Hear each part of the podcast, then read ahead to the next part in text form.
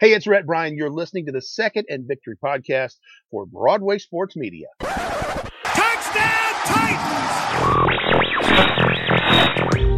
You are now listening to the Second and Victory podcast.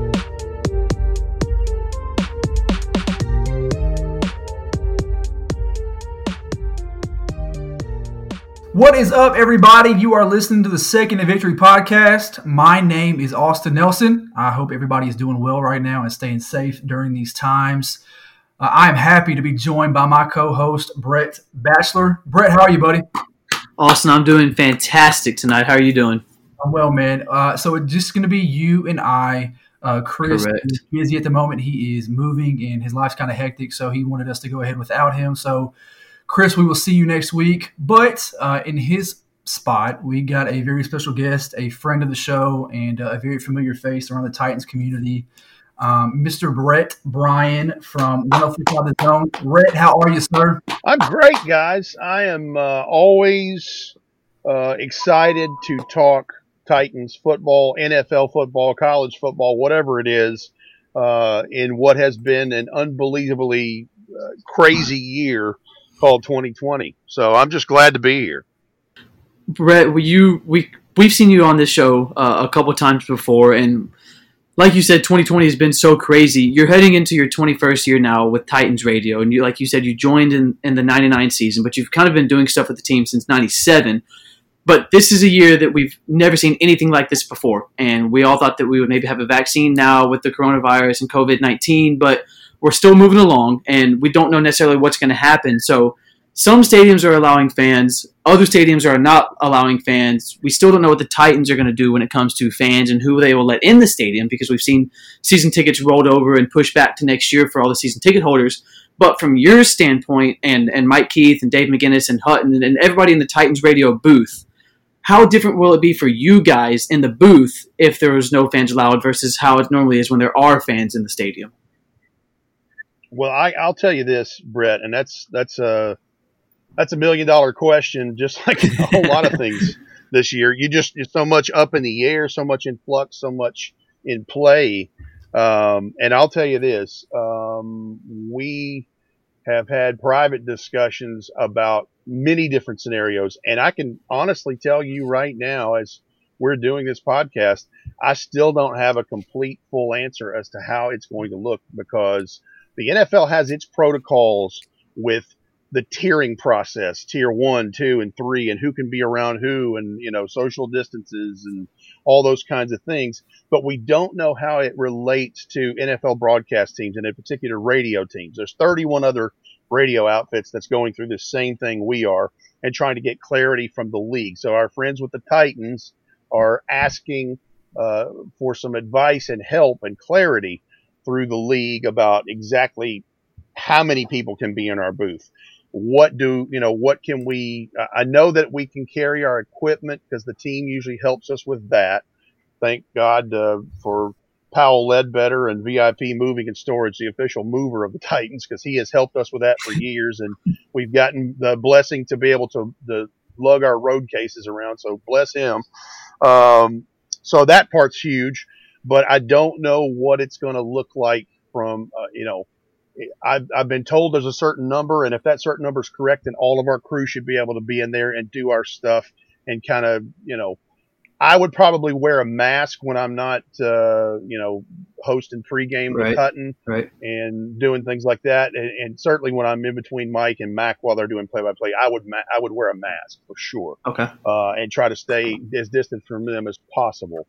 Um, you know, with everything else being so different, um, we're still trying to get clarity on exactly how many people can, you know, there's a number of, uh, and I forget what the number is, of how many people can actually be on the playing surface, either on the road or at Nissan Stadium, as, in in terms of uh, not overpopulating that. And that Right. number does include both football teams, their coaches, their staff, their you know trainers, and those things. And it's not a very high number. So uh, I would say whoever gets credentialed for the sidelines or stuff like that is going to be a very fortunate person if you're a photographer or a sideline reporter or whatever.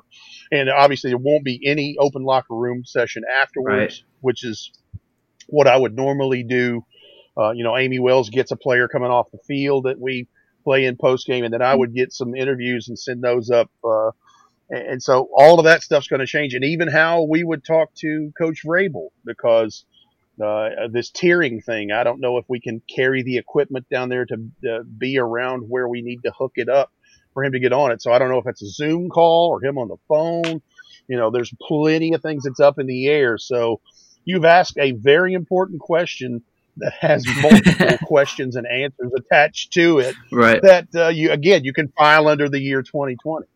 You're right. I mean, as as close as we are to the season, I still feel like that answer is still so far away to learn and to kind of figure out exactly what what it's going to look like for you and you know for the national media and, and for everybody, the players even. Um, so it, it's going to be interesting, kind of what we learn the next few weeks. Um, but I'm, I'm, looking forward to kind of nailing down an exact answer um, because we kind of learned this week as well that college football is going to look a little bit different as well with the Big Ten and Pac-12. Yeah.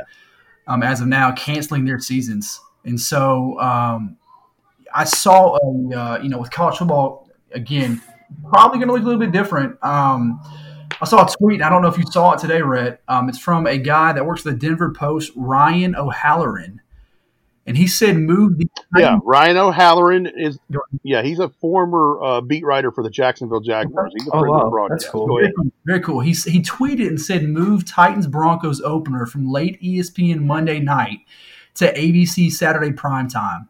And I love that. I think that's a fantastic idea. We, I mean, the Titans would then be the second game of the week if they decided to do that. But what are your thoughts on that moving that late Monday night game that I know you're probably already dreading to that Saturday uh, slot?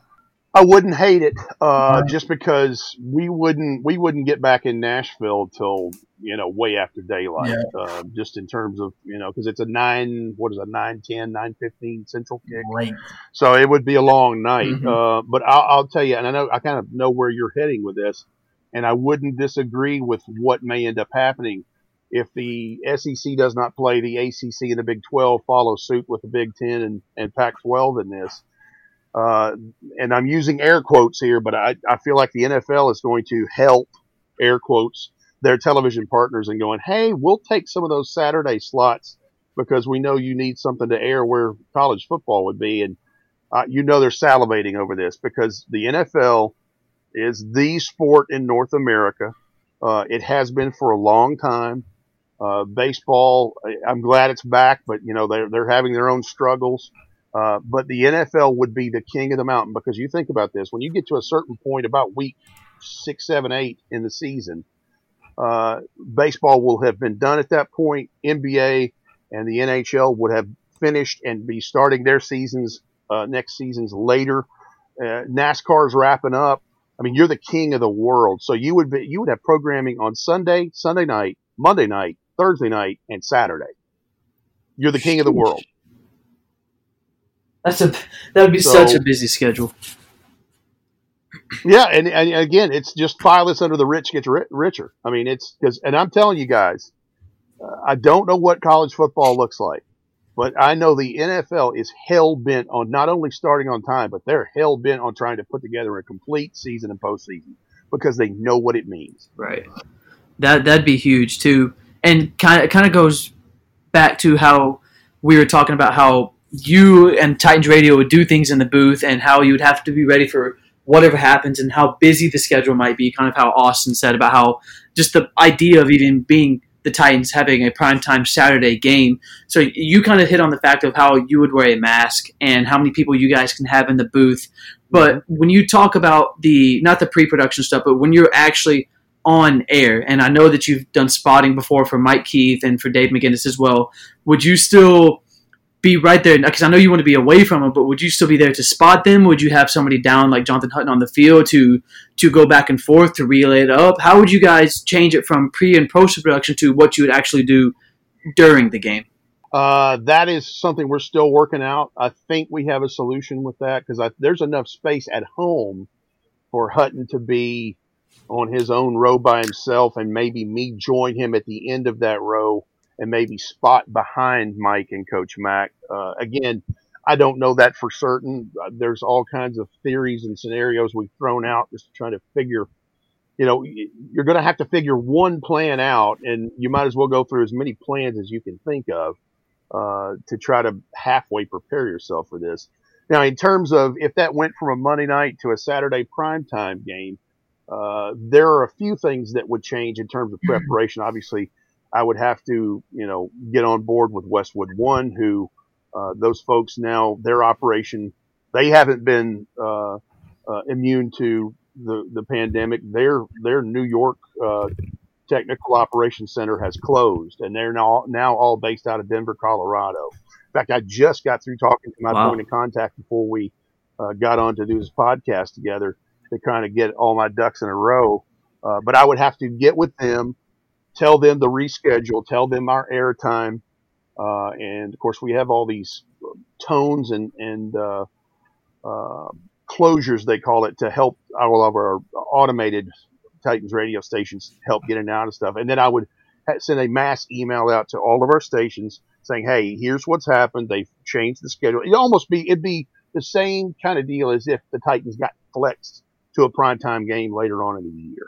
Uh, you just have to change a couple of things Mhm. and then you know figure the rest out. Um, and it, it wouldn't be a super huge undertaking. Um, and you know, 2020's taught us one thing: uh, you better be ready for to be able to improvise, adapt, overcome, and, and accept change. Because I mean, this thing could change. I don't know how many times between now and the end of the season. Rhett, are the Titans the favorites in the AFC South? You know, I would say from a national perspective, I would say no. I would say everyone is looking at Indianapolis. Uh, I think Completely agree. as as long as Houston has Bill O'Brien as the general manager of the year, I love him. Keep, keep making those moves. Uh, and, and and Jon Robinson, if you ever heard this, you know that I'm being sarcastic, and you're really the man. Uh, and Dave Caldwell, I don't think a lot of him in Jacksonville, and I think you know Jacksonville is is where the Nashville Predators are right now. they Ooh, they man. tasted close to some deep playoff run three years ago, and they haven't been the same since. And then they've jettisoned players and traded players, and so that leaves Indianapolis and the Titans. And that I think the main question there is what is Philip Rivers like uh, in a new environment? New, and uh, you know he's going to work his tail end off. You know he's hungry. Uh, he was very bitter about the way the, the Chargers left San Diego. Um, and so he's closer to home and, from Athens or Decatur, Alabama. Um, he's got a lot of weapons around him. I mean, Chris Ballard has done a fantastic job with their roster on offense, defense, you name it. He's done a really good job. And um, I think nationally, that's the team people would say. Uh, but I, I'm going to play Homer here, and yeah, I think the Titans are the ones to beat in the AFC South. And I think the Mhm. biggest feather in their cap is J- Jon Robinson making those moves happen, and the other one is is Mike Vrabel in this. Mike Vrabel. I mean, I ran into Dean Pees the other day uh, at the post office, and he said, I, "I said, Coach, you said the night that you guys were introduced to all the season ticket holders two years ago at Opryland Hotel. I said you said he was the smartest player you'd ever coached, and I said." I know you were giving him some some kudos there. He said, "No, I meant it." He said, "I absolutely meant it." He said, "That guy is a cerebral assassin. Don't get caught up in thinking that he's just a jock meathead who's 6'4", 270. He said he was a very smart player, and he said that's one of the reasons I wanted to coach with him because I knew he would do well. And you know, it's clear that they haven't hired a defensive coordinator by by labeling this. Shane Bowen, the outside linebackers mm-hmm. coach, is the guy who'll make decisions if you know Coach Vrabel is doing his thirty thousand foot all three phases job as head coach. But I listen, I I have no doubts that Mike Vrabel can be the head coach and the defensive coordinator of this team. I I think he knows exactly what he wants and what he's doing. And let's let's not forget, guys, he's been around the block two times now, and including playoffs, he's coached what thirty five games Mm-hmm. as coach of the Titans. And look, has he had his moments? Absolutely, he has. I mean, let's not forget his first game as head coach was that seven-hour, eight-minute game in in uh, week one of 2018 in in Miami against the Dolphins, and four hours worth of lightning delays. And you know, last year when they were in that two and four spot, and he'd be the, he'd be one to tell you, and he, he'd probably get on to me for saying this, but he would be the one to tell you he would he was pressing. There were times he was pressing, making decisions as a head coach, trying to make something happen, and it you know didn't cost them the game necessarily just by some coaching decisions, but it didn't help. And you could, t- and then once things started to open up, and he changed quarterbacks, and things started clicking, uh, you got to see where he would relax a little bit and wouldn't press as much. And I can't remember all of the plays off the top of my head, but I think you guys know watching this stuff Oh week yeah. that there were some decisions he made where he was pressing the envelope a bit. Uh, he's learned from those things, and I listen. The Titans are damn lucky to have him as a head coach I agree. because let's not forget. Let's not forget the Indianapolis Colts had courted. Um, what's his name with New England, who's held Josh everybody up at the altar. Josh Uh, McDaniels. Yes, and, and he left him. He left him at the altar, and they tried to make the phone call to Mike Vrabel. Mike Vrabel had already agreed to be the Titans with Jon Robinson and Amy Adams Strunk. So they luckily had Frank Reich, who's done very well for them. Mhm. But you know, he sh- by all intents and purposes should be the head coach of the Indianapolis Colts right now. And uh, listen, I guarantee you, he is a hot commodity. If he were to ever get out of Nashville, Oh, yeah. someone would hire him uh, because of. And, and listen, I know I sound like a super homer in this, but just look at what he's look at what he's doing with this stuff. What he did in Foxborough, out Oh, out Sly Fox and the Master. That that was the grasshopper beating the Master. He absolutely. I mean, it was amazing. That was really something, and he he may have put the end to a dynasty. yeah. And then to see what they did against Lamar Jackson Mm. and that Baltimore Ravens uh, offense, defense, and everything on the road the next week. It, listen, you can say anything you want negative about Mike Vrabel, but look at those two wins. They were masterful coaching jobs. I mean, it was such those two wins were such a long offseason discussion, whether it was about the Patriots and what's next for Tom and the Patriots, um, and then it was also about Lamar Jackson and you know he has to win a playoff game for him to be considered an elite quarterback. So the Titans did two things and kind of changed the narrative on both of those teams and, and franchises for a little bit at least. So I want to ask you this too. Rhett, you kind of being around the team for many, many years and kind of seeing the ins and outs of practice and kind of getting to talk to guys personally one on one and get to know them and their personality. Hard Knocks premiered this week um, with the Rams and Chargers. So both those LA teams now get the new stadium and uh, Chargers and I guess the Rams too both get new uniforms as well. So it's a whole new look and vibe out there in LA. Would you want to see the Titans ever be on Hard Knocks? Is that something you would be, you know, enjoy, you know, watching and kind of seeing the whole HBO crew out there? Oh, absolutely, I would. Um, you know, they're one of what two or three teams that haven't been on Hard Knocks since its inception, so that makes it appealing to begin with. But don't forget, you've got Jon Robinson and you got Mike Vrabel. Yep. He would be great on that. Yep. But uh, you know who would be a rock star on on Hard Knocks is Jayon Brown. Wow. Him Yeah, and a absolutely. Lewan. Lewan would be just so full of himself more than he already is. uh, I think Rashaan Evans would be fun on there. Um, I would like to. I'd like to them to kind of follow Kalif Raymond for a day because that is an interesting guy, a great person, uh, just a humble dude who is scratching his way through, made some big plays down the stretch for the Titans. He would be a compelling story on an episode. Uh, yeah, there's there's certainly enough guys in that locker room and on that coaching staff to make it an interesting watch. I would watch it absolutely. You, you, kind of talked about how you would definitely watch the Titans on here, and you kind of talked about a second ago about how the Titans showed up ready for the Patriots and showed up ready for the Ravens in the playoffs. So, if there were a say there was a hard knocks through the regular season, and you talked about how you would follow Jon Robinson, how you would follow Coach Vrabel, what would it show on how the coaches get ready for the game? So, like when the Titans got ready for the playoffs, and they they knew they were going to New England. Did they focus on New England only, and then as soon as that ended, they went to Baltimore, or were they already get, trying to get ready for both? How would Hard Knocks and just a video production thing show what the coaches do to get ready for games, whether it be regular season or playoffs?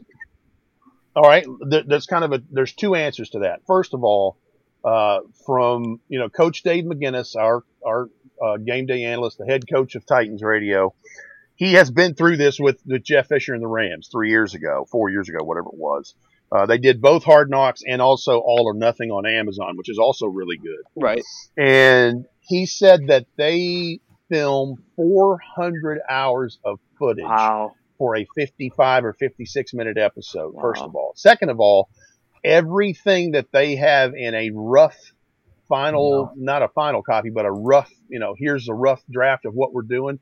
The coaching staff, and especially the head coach, has the right to go, nope, that's not in there. Oh well. That's fine to keep in there. Take that out. So first of all, uh, Coach Fisher, and, and of course, I think Coach Fisher made Coach Mack kind of the liaison between that production crew and that, so that he would keep his eye on things that wouldn't be good. I think if they allowed the the film crew to show preparation in those uh, weeks leading up into the playoffs, going to the AFC Championship game, it would show them yes prepping for New England, but there's part of their coaching staff and maybe some of their um, personnel guys and and assistants that would also be doing work and and cut ups and things on the Baltimore Ravens Mhm. at the same time. They Okay. would work in a two pronged attack. Now, whether they would show that or not, I don't know. Right. It would be up to Coach Vrabel as to whether that aired in that particular episode. That's interesting. That's pretty cool.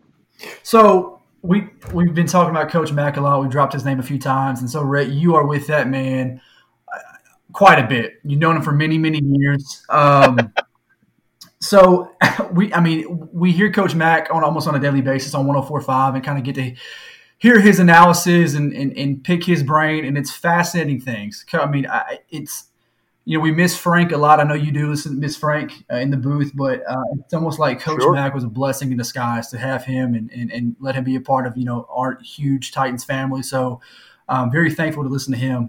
Um, but we got to know, is there a good Coach Mack story that you have that you've been sitting on that you can share? Okay, I've got one that comes to mind, and uh, they kind of actually uh, are a couple of there's there's kind of a two pronged story, and they're a couple of weeks apart, and it was in going into the the 2018 season. So in the 2018 preseason, if you'll remember, the Titans played their third preseason game, the tune up, if you will, the warm up game uh, in Pittsburgh against the Steelers. Well, we thought it'd be great if he offered it up, and that's the, uh, to kind of underline what you're saying, Austin. He's he's an open book. He, he's the he's the greatest guy in terms of making himself accessible or any of Mhm. his resources acceptable. So accessible. So in this case, he said, you know, Joe Greene was my D line coach. You know, when I was the head coach of the Cardinals, and I was like, yeah, Joe Greene doesn't mean Joe Greene. He said, yeah, don't call him that though. He doesn't like that. Call him Joe. Uh, I said, okay, well that's that's clear. I said, do you think we could get him? He said, yeah, we could. We could. Could we record it in the booth before we go on the air and just chop it up and have that? I was like, yeah, I'll just ditch half of what I've got in the pregame if we can get ten good minutes with him. That's. Are you kidding me? He's a part of the steel curtain defense. Absolutely, let's do it. And so here we are going to dinner the night before, and um, I don't remember where we were eating. So he gets him on speakerphone, and we're all standing there on the sidewalk, and he says, "Hey guys, how you doing? You know, we just had this conversation with Joe Greene, right there on the spot, and he, Wow. you know, he answered Coach Mack on the first try. Now here's where the story gets interesting. So it's the next day. We're in the booth. We're oh, I don't know, probably 90 minutes before we go on the air because we get there early and get things ready. And he, I was like, it comes to the point of time where it's like, okay, we need to call him because, you know, inactives will be coming up pretty soon. Uh, we need to, you know, there's a lot of things we'll have to get ready. So he calls him. He doesn't answer. He calls him again immediately. About the 10th time, he is cussing up a storm. He goes, damn you, Joe Greene. Don't you let me look bad in front of these guys, you SOB, you know, just raising Cain about it. And it was just so funny because that coach and Coach Mack came out at that point. Yeah. Uh, you could see that fiery side of him. And sure enough, he finally answered. And so we ended up getting him on pregame, and it was great. Now, flash forward uh, two weeks later, and that is week one in Miami of that game I mentioned earlier in this Yeah. podcast about the one that was seven hours and eight minutes long. So we're in that first lightning delay, and we are, I don't know, 15, 20 minutes in. And Miami's, uh, uh, their radio crew comes down. Jimmy Cefalo, one of their play-by-play guys, of course, Bob Griese, Hall of Famer. They come Mhm. in and hey, Mac, what are you guys doing? He said, we're doing radio. What are y'all doing? He said, well, we've already pitched it back to the studio to you know take take phone calls. He said, we don't have that option. We're working here, boys. Wow. He just but anyway, uh, he said these boys are like a machine. They were ready for this thing, it, just like it was scripted to come a bunch of lightning. So we get into that second, um, we get into that that second lightning delay, and of course, poor Amy Wells has just burned up a set of batteries down there because we've gone. We went to her more times as a sideline reporter that day than we did probably the rest of that season. and I probably part of the that. next. I think we, I think she did like 26 sideline reports that day. And so I'm like, it got to a point, I'm like, I got to go run down there and get her a new set of batteries and load her up for all of her wireless, wireless, you know, for a mic and all that stuff. And Right. so I get down there and there's Ryan Succop and Brett Kern sitting with some of the coaching staff and some of the security guards there at Hard Rock looking at the radar because Kern is the guy who, you know, would be a meteorologist. He, that's what he thought he was going to do before he Right. latched on and became a punter. And so I'm changing their batteries out. I get back upstairs, and of course the guys, we've got these long form interviews that we've canned and saved just for an occasion like this in case. We try to be as prepared as possible. And we're one of those is playing. I think it was an interview I did with Earl Campbell a few months before that was about 30 minutes long. So we bought ourselves bought ourselves some time. Well, there wasn't any food out. All of that had been done because all the you know they're they're ready to come clean up the stadium and get out of there because it's way way past when it should have been over in terms of the game finishing up. And so what does Coach Mack do? He goes down somewhere to a suite or somebody and took a pizza out of their out of their suite. Said, "I'm gonna take this. I got some boys that are hungry. I'll see y'all later." And just brought it back to us for us to have. I don't know who I don't know who who he took it from, but that gives you an idea of what kind of guy he is. Um, couldn't couldn't be more fortunate and blessed to have. Uh, and as far as I know, this is still the same uh, case among all the 32 radio teams. We're, he's the only former head coach to be a part Wow. of a, an NFL Wow. broadcast team. Wow. So he has a wealth of knowledge. He knows absolutely everyone. Uh, never met a stranger. I can't tell you how many times going walking down the street in Indianapolis at the combine, 14 people will stop him before we can ever get back to the hotel. You know, it's That's just crazy. hey Mac, hey Mac, hey Mac. You know, and that's just and of course people just love him, and and I understand why. Uh, he has a magnetic personality. Never met a stranger. You know, we that that thing where people were saying what hundred people move to Nashville every every day. Well, we always we say now that yeah, that's true, but they already know Coach Mac before they get here. Wow. That's pretty good. uh, Rhett, you talked about learning from Coach Mack, and I know the past two years that you have sat down under Coach Mack and, and done a full draft board, ran through it. I know that you sat down and said, okay, Coach Mack, I want to learn from you. I want to know what it's like from a coaching side. And you've gone through the whole draft and you've learned a lot that way as well.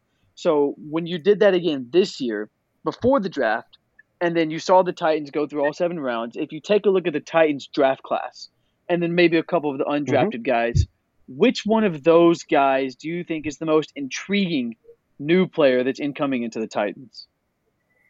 Well, it's a tie between Darrynton Evans, the running back from Appalachian Mhm. State, and certainly Kristian Fulton, the cornerback from LSU. And and really, it might be him and then Darrynton Evans because we know the trouble he got in uh, in 2017, and that put him behind the eight ball there. That guy should have been a first round pick, and you know they vetted him thoroughly. He's a great kid from all indications. I've yet to meet him, uh, but I, either one of those I would say is almost a toss up because I think both of those are going to be some serious contributors to the Titans in both of those phases. Darrynton Evans is a very exciting prospect. Uh, to be 5'11", 210 and to run like that, hey, I'm fine with that. And uh, give 22 his stuff and then let this guy come in as a change of pace or whatever and get him in the return game, whatever it is.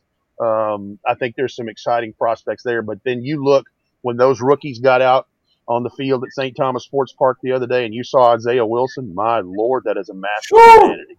That is a big, big man child right there. Uh, so that gets that's exciting in and of itself. But uh, yeah, Coach Mack, you're right, Brett. I, I said I want you to teach me, and, and he said, okay, you're going to learn, but you're going to have to work. I'm like, I don't think I've ever been afraid to work. He said, oh, I know that, or I wouldn't be showing you. I wouldn't waste my time. And uh, so it was different for us this year. We got in my office at, at Cumulus Nashville, and we holed up in there. We we gave ourselves one week off after the AFC Championship game, and then we started. And Wow. we were in there for hours a day looking at prospects. He would look at the film. He would show me what he's seeing on film, and then we would look at uh, thumbnails and bios, and then we would kind of start getting an idea about how to set our board. And we did, I forget how many prospects this year, but it was enough for a seven round draft. Wow. Um, and uh, I have both of those pridefully displayed in my home, and and I'll, those are two things I'll never forget. I hope that everything's good and we can do that again this next spring. Um, but uh, the things he's shown me in that, it's it's just, it's just it's amazing, and I learn something from him all the time, almost every day. Um, just because he has such a wealth of knowledge and he's been around, he knows, you know, and I that's that's the thing you young fellas, and y'all know this because y'all are both good dudes. Man, listen to the older folks. They're wise. They've got life experience. They've been there and done that and got the T-shirt. And it might not have fit, but they can tell you what it was like. That's exactly why we just in love in talking to you. Um, I don't even care to ask you a question. I just want to kind of pick your brain and let you just ramble because it's so everything you say is so good, and we learn things even about Coach Mack that we didn't know before. Yep. And so you, Well, you you got the rambling part right. You got the rambling part right. I do plenty of that. I say that with love. I say that. With Oh, I know you do. I know you do. Absolutely. um, well, speaking about love, um, I'm not loving that Jadeveon Clowney's not signed yet, Brett. Uh, Rhett. Um, so it, it was announced this week as well that teams um, can now have free agents um, come in and try out. So honestly, you know, I want your personal opinion as a fan, as a as an analyst. Do you do you really think the Titans have a shot at Clowney? And if so, you know, when's it going to happen? I do. Um, I do think they have a shot.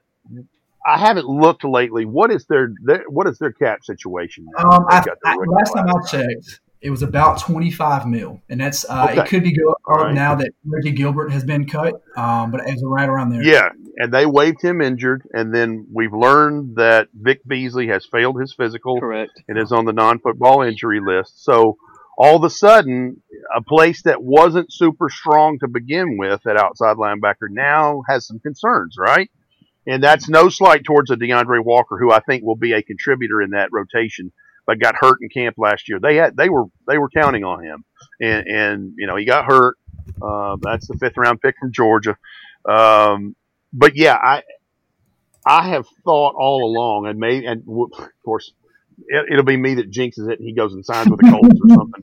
But I've thought that he and Vrabel have had a wink, wink, nod, nod agreement where it's like, hey, when the time's right, I'll just come in and we'll get it done so now that that that stuff has been lifted, as you mentioned, Austin, by the NFL, saying you know now that free agents can visit and they can COVID test and go through the protocols, and then uh, when they clear and get their physical, they can actually practice away from the other team until they have gone through their um, quarantine periods.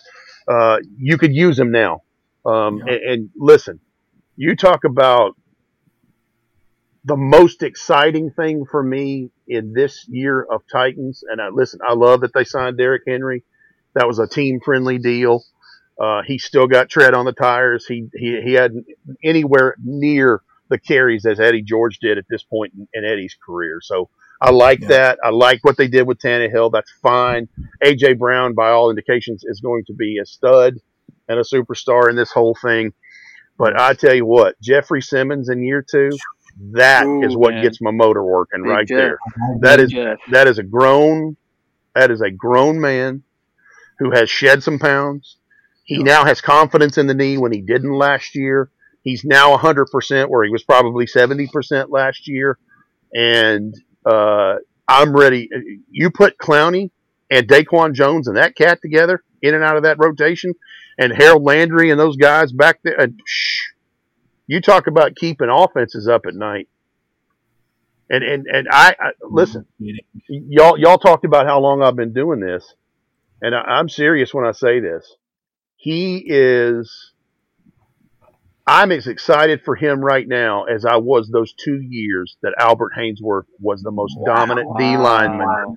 in that last How year of his rookie deal, and also the year they franchise tagged him before he went to Washington and got all that money. Big talk. And guys, y'all y'all were y'all were much younger, but guys, he dominated. Yeah. Yeah, Yeah, he I. I, re- I remember I remember seeing him uh, in that uh, in that south end zone down there against I think it was the was it the Raiders or the Falcons, but uh, uh, Byron um, oh gosh the guy that played at uh, Marshall that was the he was a quarterback for the Jags and then he was with Byron Leftwich. Atlanta and I think Leftwich. it was- yeah he pulled Byron Leftwich down by with one arm. And Byron Leftwich is a, He's a and a massive. He just jumped tied that thing, went through the the center and guard gap, and just jerked him down for a sa- I mean, I've know, never seen anything like it. Now, it didn't hurt that he had Tony Brown, who was a great pickup from Right. UC Chattanooga, and Kyle Vanden Bosch and these other cats. But my lord, he was unstoppable. He absolutely destroyed people in games, and I think that's where. I mean, imagine Albert Haynesworth with a good body type. Oh, that's man. what you're talking about man. with with Jeffrey Simmons. Um, You're right. this It's- guy, this, this guy's going to be incredible for this defense. I, I 100% agree. I think we have a, a future superstar in our hands with, you mentioned them both, with Jeff Simmons and with A.J. Brown. Um, the Titans have not had a dominant wide receiver. I almost argue ever, Rhett. You could you could tell me if I'm wrong. Well, just No, no, I wouldn't. Listen, I wouldn't disagree with that at all, Austin, because um, I remember when they drafted Derrick Mason in the fourth Yep. round from Mhm. Michigan State. That Yep. was a pick that they got from the Atlanta Falcons for Chris Chandler. Uh, and that ended up uh, being a great story because, you know, he was, he broke Lionel Little Man James's all purpose yardage record, uh, one year, I think in 2000. And, you know, he, he, he worked his rear end off on special teams and then a return game and then finally worked himself in as a great pass catcher. And, you know, he, he, uh, but, but he was an Oiler, not a Titan. You know, he was drafted as an Oiler. So that's really kind of the asterisk there. Um, Kevin Dyson was supposed to be that, and I think he would have been really good. But bless his heart, he had the Achilles and he had uh, ACL. I mean, he had injuries, and he would have had a really nice career in this. Um, you know, we hope that a, a Kenny Britt or somebody Oh. like that would have well, you mentioned his you know, name. and, and it's it- you know certainly that's no knock to any Nate Washingtons that came in as a free agent Oh, or anything no. like that. But uh, I mean, guys, there hadn't been many rookie wide receivers to do the things No. that AJ Brown did in, in his rookie season. I mean, that's a short list. You're you're talking about you know getting into the name names of you know uh, Jerry Rice's and, and Randy Moss's in terms of production. Um, and you know he would say, "Hey, that's nice of you to say, but I'm, I'm the only AJ Brown, and I'm I'm here to just work on me in 2020, and that's Mhm. that's where you want him." Um, but my lord, that guy is his run after a catch ability Oh, is what makes him so dangerous. I mean, he just uh, if the wheels don't fall off and he stays healthy, that young man's going to see a lot of targets. I, But I, I, I'll I'll say this though, and Mike Keith's right. I think your all time, I think your season leader in catches though is Adam Humphries. I Really? think that, yeah, I, he he's back, and you know, because he missed several games down the Right. stretch, and um, I think I think that's going to be a good quick connect for for Tannehill. Um, but your your yardage receiver leader in that core, and certainly in touchdowns, will probably be AJ Brown. But I think your your catch leader is going to be Adam Humphries. Um, there's a lot to be excited about, and, and I know it's hard to not say, well, they were one win win away from going to the Super Bowl, but you know that stuff's in the rearview mirror. Yep. But the thing that you can't overlook is that you know ten of eleven starters are back on offense, and I think what eight of eleven starters are back on defense, and they Mhm. still have Brett Kern, the best punter in the league. um, if the kicking situation with Greg Joseph or whoever is okay and much better than it was last year, I mean, you- you got a lot to be Yeah. thankful for and promised about that because these guys they hadn't i mean you got a lot of young guys on that team that got some valuable playoff experience last year Oh, yeah. that stuff pays dividends Absolutely. Hey, I'm going to circle back real quick to, to, to Clowney. And I think, um, you know, right now with, with players opting out because of COVID, um, their salary um, helps for the 2020 season. So I'm afraid, Rhett, that you will see teams who were not in it before all of a sudden be in the Clowney race. Um, whether it's the Patriots or somebody, another team, I have to look at the cap situation. But there are teams that probably weren't in it before that could be now. But I'm with you there. I still think there's a gentleman's agreement. It makes the most sense for Clowney. It's been the most noise about Clowney with the Titans.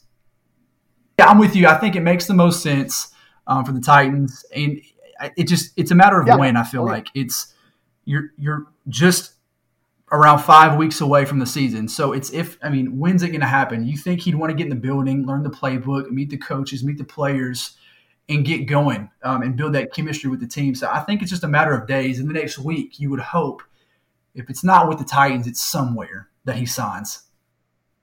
Well, and I feel like if it's if it is a New England or something like that, it was all about money. It never was- about competing I for a agree. championship. I agree. Um, because I think I think the bond between he and Vrabel is stronger. I mean, people want to draw lines to it, but I think it's stronger than what people Yep. realize. I agree. It's no question he had his best year as a pro under the one year that he was defensive coordinator of the Texans. That's no secret, and you know, um, and that goes back to what I was saying earlier about you know the coaching prowess of, of, of Mike Vrabel and all of this. But yeah, if he goes, you know, like I don't see him going back to Seattle because I don't think Seattle, you know, Seattle's window has Mhm. closed a bit. I don't think they're as close as they had been. Um, and I, I- I'm going to tell you something else too. I think the 49ers fall off a little bit this year. I think that's, you know, uh, cyclically, these Right. things, you know, sometimes it's, it's amazing how they change good to bad and bad to good. Um, but, uh, you know, I just hope he doesn't sign with Indianapolis. No That's, kidding. you know, put him, putting him with, Yeah. putting him with Darius Leonard and Justin Houston and all those cats. And then, of course, yeah, they Sure. traded for DeForest. I mean, and, and, and when I say the Titans, you know, should be the favorite Oh, considered for the division, I'm not discounting the Right. Indianapolis Colts at all because that's going to be a couple of wars this year, no question. Because they, they again, I couldn't say enough good things about what Chris Ballard has done as general manager. He has done up there what Jon Robinson has done here. Uh, Rhett, you kind of you kind of hit on the big parts of the offense and the big parts of the defense. And when you kind of look at the offensive side, you lose Jack Conklin, and you lose even though Delanie didn't play last year, he was a big guy in the locker room, big guy for Jonnu Smith as he came up into the league.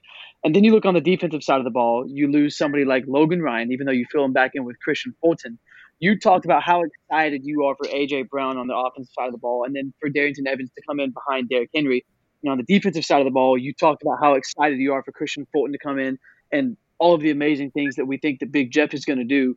If you had to pick one, when it comes to Sundays, which one do you think teams will be more scared of, whether it be the Titans defense or the Titans offense, and which one could possibly carry this team throughout the season?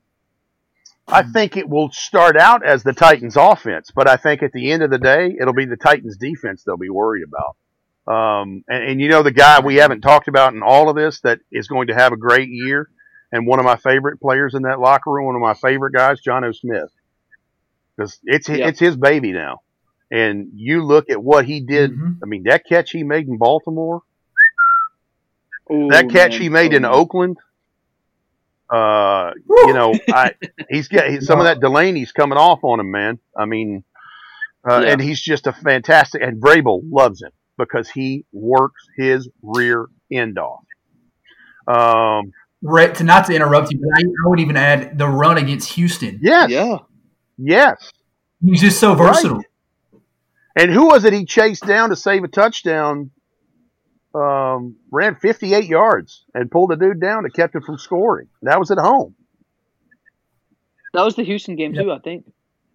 You know, it might have been. I think. It might have been. I was thinking it might have been Kansas City, but I couldn't. I can't remember. Might have been. Um, I mean, there's, you know, and, and you're right about one thing. You've lost some leadership in a Jurrell Casey. You've lost some leadership in a Logan Ryan and Wesley Woodyard. Those are important things in this. But for every one of those you've lost, you've got a Kevin Byard. You've got, I think a Yep. Rashaan Evans will step more forward in a leadership role. Um, I think Derrick Henry in his own way has become a leader in this thing. You look at how he's led this thing down into the ends of the last two seasons. you talk about respect. When that man walks in the building, he has the respect of his teammates and coaches. And Mhm. uh, I, he, I think he tries to lead by example more than speech. But you see those huddle ups in the post game after they beat uh, beat New England and after they beat um, beat Baltimore. Hey, uh, you know, Mhm. uh, it's uh, you know he was the one doing the speaking in the huddle there, and uh, Right. so you know for what you've lost. And listen, Jurrell, Ca- and, that, and that's the thing I think where the national media is sleeping on the Titans. They think, well, Jurrell Casey's gone. I don't know how they're going to pick up the pieces. Well, hey man, they still got Daquan Jones, who I think had one Yep, of his better years last year. Uh, and it just it just gets better all the time. And then Jeff Simmons ready to, it, Jeff Simmons is the reason why that Jurrell Casey is a, a Bronco right now, and they jettisoned him a, a, a year early because they know he's ready. Um, there's just there's a lot there, uh, but again, guys, it comes down to those lucky bounces of the ball, that game of inches they all talk about, Yep. and that's where I think the Titans have an advantageous position to begin the 2020 season. If they start on time and they open up on Monday night football or Saturday night prime time, whatever it is at Denver, um, you're going to see some bad football in those first three, four weeks because they haven't had any preseason games. They haven't had a chance to work in uh, a, a deal against the Patriots for a couple of days in practice, uh, in scrimmages. So, what does that make you think? Well, that makes you think that if you've got a Hoss running back and an old line that's returning four of its five starters, um, and, and you know Nate Davis in second year at right guard, uh, th- that lends Yep. to to things being they're they're custom made to go sneak and get some wins early. And gosh, guys, we know from the history of this team with these slow starts that absolutely killed them down the stretch where they could have picked up a win. Whether it's, you know, Buffalo and Nick Williams dropping the ball in Buffalo two years ago. You know, Oh, just, you know, all that stuff. But if you can click off some wins early because you are returning most of your starters and that you've, you know, got Mike Vrabel and you've done all you can, as I guarantee it, there's not going to be a lot of great quarterback and O line play when this thing starts. Just because they haven't had the reps, I'm they're not in quote unquote football Mhm. shape. So right. I agree. I agree. It could be one of these funky years where you you see a a player, and I know it's a long season. You know, Patrick Mahomes could get it going, Lamar Jackson could get it going, Russell Wilson, and so on and so forth. But it could be a year where you see just a random player win MVP um, or Offensive Player of the Year, who's somebody you did not expect it to. It could be Sure. a Derrick Henry. It could be Ryan Sure. Tannehill. Who knows? Um, so I'm, I'm very excited to to watch that. So last thing we want to hit you with, uh, we talked about the Colts and kind of the, the, the team that Chris Ballard's um, putting together. Is there a team out there? Because you know we're, we're all big NFL fans as well. Um, I know we could talk Titans and, and root for them all day long, but um, I, I like to be real. And um, is there another NFL team out there that you're excited to watch this season? Uh, the answer might surprise you, but I want to see what Teddy Bridgewater does in Carolina. Mm, that's a good one. That's a good Uh, one. I think, and and it, it just as intriguing what Cam Newton does in New England. But I want I want to see. Absolutely. I like Teddy Bridgewater a lot. I think he's a fantastic young man. Uh, I think um, I'm glad to see him get a shot as a starter because I think he can. I think he can play. Um, Yeah. so that that I, if, if I had to answer one at each conference, those are the two teams. Ju- And and again, quarterback driven league, and that's the two reasons why I'm saying those two teams. Brett, what about you? Man, t- to be quite honest with you, I want to see how the Rams can maybe try and turn it around. We saw them. Yeah. We saw their big, big firepower offense uh, two years ago. We saw the 55 to 51 game against the Chiefs. That was probably one of the greatest games ever, honestly. Um, but then they hit the, they hit a wall in the Super Bowl when they lost 13 to three with the Patriots. Couldn't get anything going. Took them a long time last season to get things going. They ended up going nine and seven and, and missing the playoffs. But you still have Robert Woods. You still have Cooper Kupp. You still have all of your guys there on offense. I know they lost a couple pieces on defense, but you don't have Todd Gurley now, and but you still have an offensive wizard and Sean McVay. So can you turn it back around? And you don't have to go and score 60 points again like they did, but can they at least keep it fluid on offense and defense to at least get back to what they were close to it to what they were in 2018? I like that. Um, I'm going to go with uh, a guy we're familiar with uh, in Marcus Mariota's Raiders. I'm interested to see what they do this season. Um, I would love to hear your take on this, uh, Rhett, because you know you know the guy so well. Do you think the Raiders? Because I do think they have a, a, better season than what they had last year. Um, the AFC West is so tough with the Chargers. The Broncos are on the rise. Uh, the Raiders, I feel like, have are you know. Um, Jon Gruden and Mike Mayock are putting together a team that they want to compete with for a long time because they know the West is not getting any worse uh, with the Chiefs there at the top. So, do you think that the Marcus Mariota Derek Carr situation is kind of like the Ryan Tannehill Marcus Mariota situation? It's funny you should say that because I do. Uh, and let me say so that. Let me let me back up a second. You you mentioned Mike Mayock. That dude had a hell of a 2019 draft class, and he followed yes, it up yes, with he, he, followed it up with a pretty doggone good one in 2020. So Absolutely. for those who say I don't know about him as a novice GM, I don't know that he's a novice. I mean, he, golly, I mean, he took the best back in the draft. Got linemen. He got. I mean, he he did some things in this.